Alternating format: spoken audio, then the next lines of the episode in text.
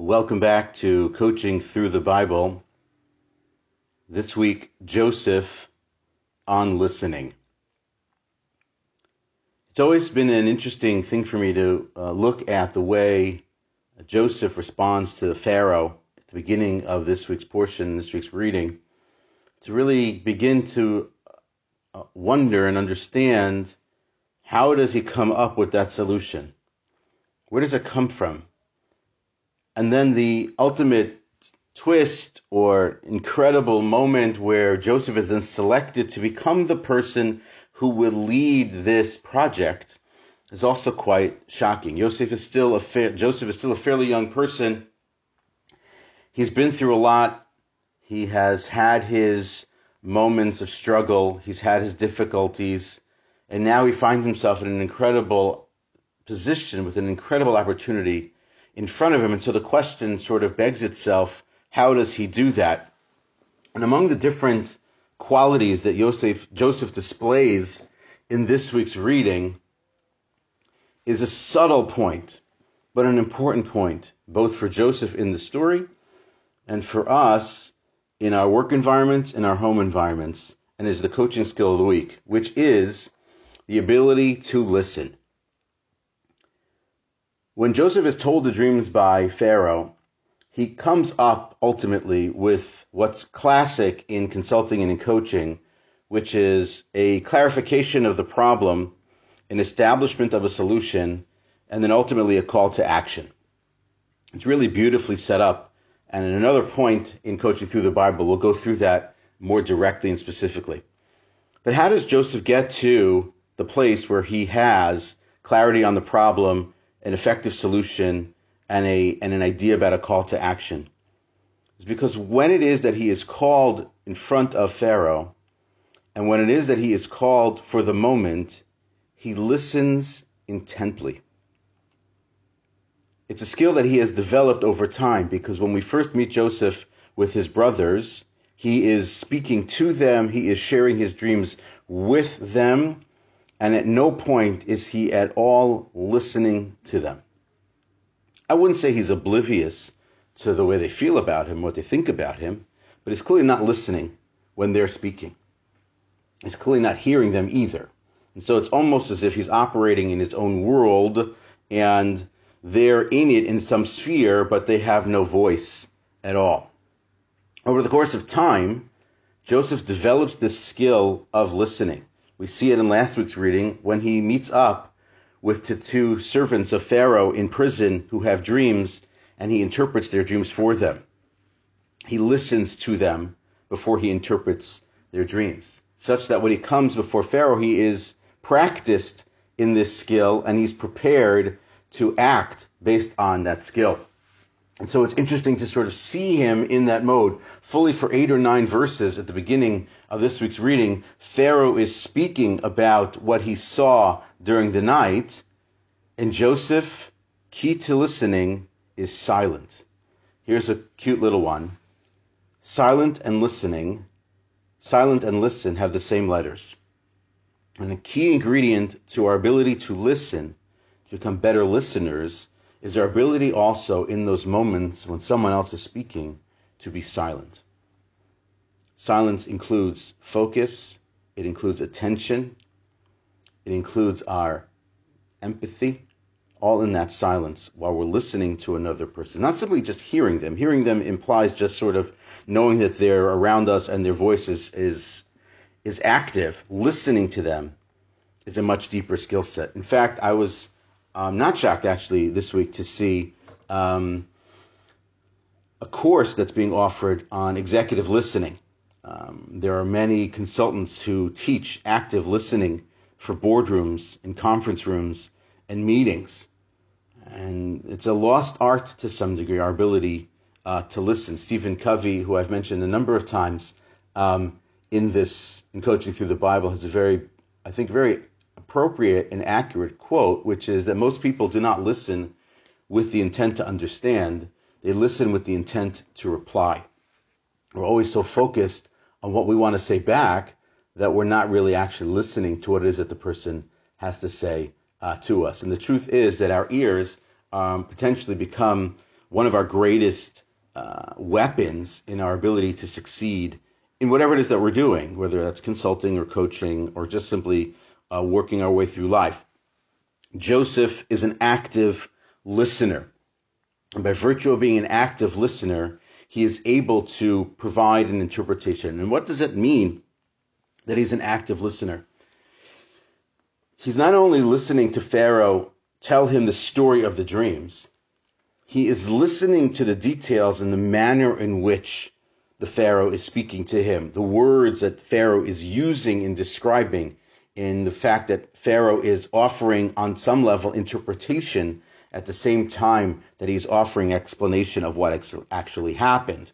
And Joseph is picking up on all these cues because he's paying attention. He has learned this skill. He has honed that skill. And even though he has told the Pharaoh that he is not the one who brings the interpretations, but that they come from God, he's still the one standing there in the room.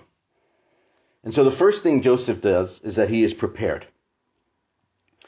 He comes in, he looks the part, he's dressed the part, he has his reputation in front of him because the servant um, has already spoken, Pharaoh's servant has already spoken about what Joseph brings to the table.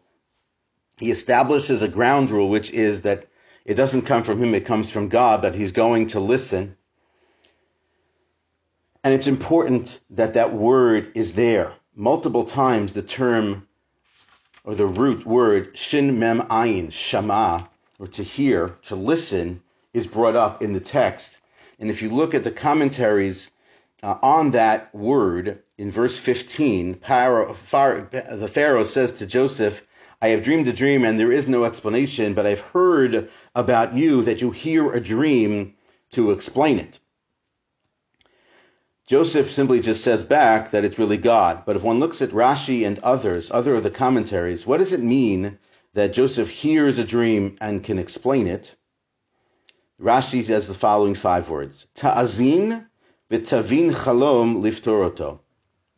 You can hear it and you can understand it to explain it and to interpret it. So you're listening. I've heard of you that you can listen and your listening leads to understanding, and your understanding leads to explanation. That is like the golden set of rules for consultants and coaches.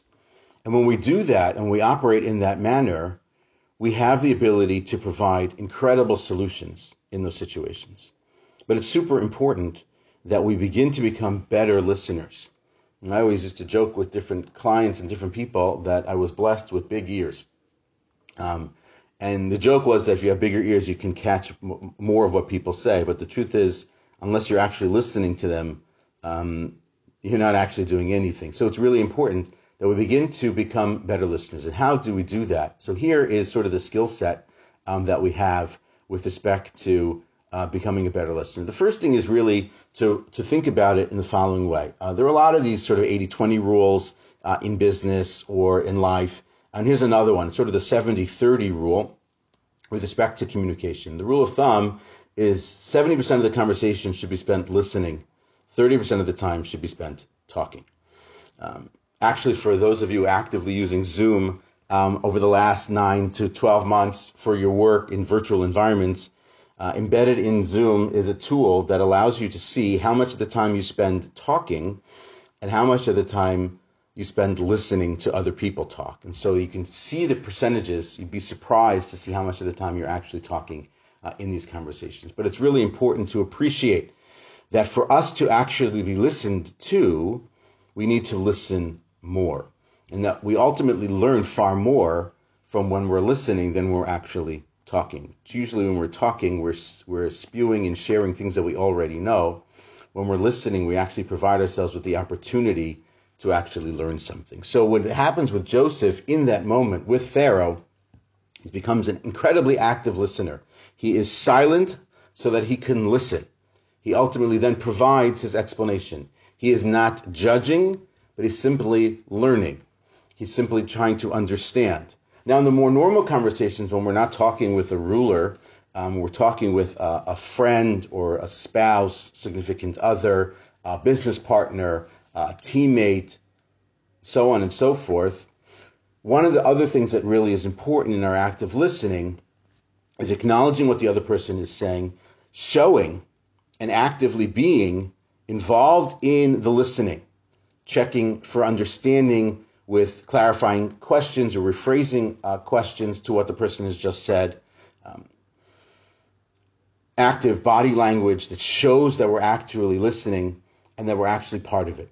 And ultimately, what we see is that in many areas of our work life and our personal life, we'll become much better um, people, let alone better listeners, by virtue of the fact that we're including listening as an active skill. What's really crucial is going back to that Covey quote is that we're not focused on our reply, but that we're focused on the other person uh, as well. And the book that I mentioned uh, last week and a couple of other times, and I'll continue to mention, is this unbelievable book called The Trillion Dollar Coach about the coaching skills and coaching style of a gentleman by the name of Bill Campbell. There's a section on what they call free-form listening. Free-form listening is another term for active listening. And effectively, it's this. Listen to people with your full and undivided attention. Don't think ahead to what you're going to say next and ask questions to get to the real issue. So in a normal circumstance where you're not talking with a ruler or a king who has the power to off you in a moment, you would interrupt. And you would not interrupt for the sake of sharing your opinion and your thoughts and brimming with the interest of, of, of replying, but really with that checking for understanding, really for being there for really being focused on what the other person has to say, and then ultimately, ultimately, to then share your expertise or your wisdom or your knowledge or whatever it is that you can provide uh, in that situation. That's how people become um, better listeners. That's how they become more active listeners. That's how they become better uh, in their lives. And that's how they become better in their work environments as well. So, following the example of Joseph, of getting to a place where you can provide clarity on problems, solutions, and call to actions like he does, first and foremost requires becoming the active listener, paying attention, showing that you're listening, providing feedback, deferring judgment, and simply responding appropriately. I hope it helps. I hope that uh, you can bring that into your work and into your personal lives and uh, become much better listeners. If we have more listeners in the world, we have a better world. Have a great weekend. Shabbat Shalom and a Chanukah Sameach.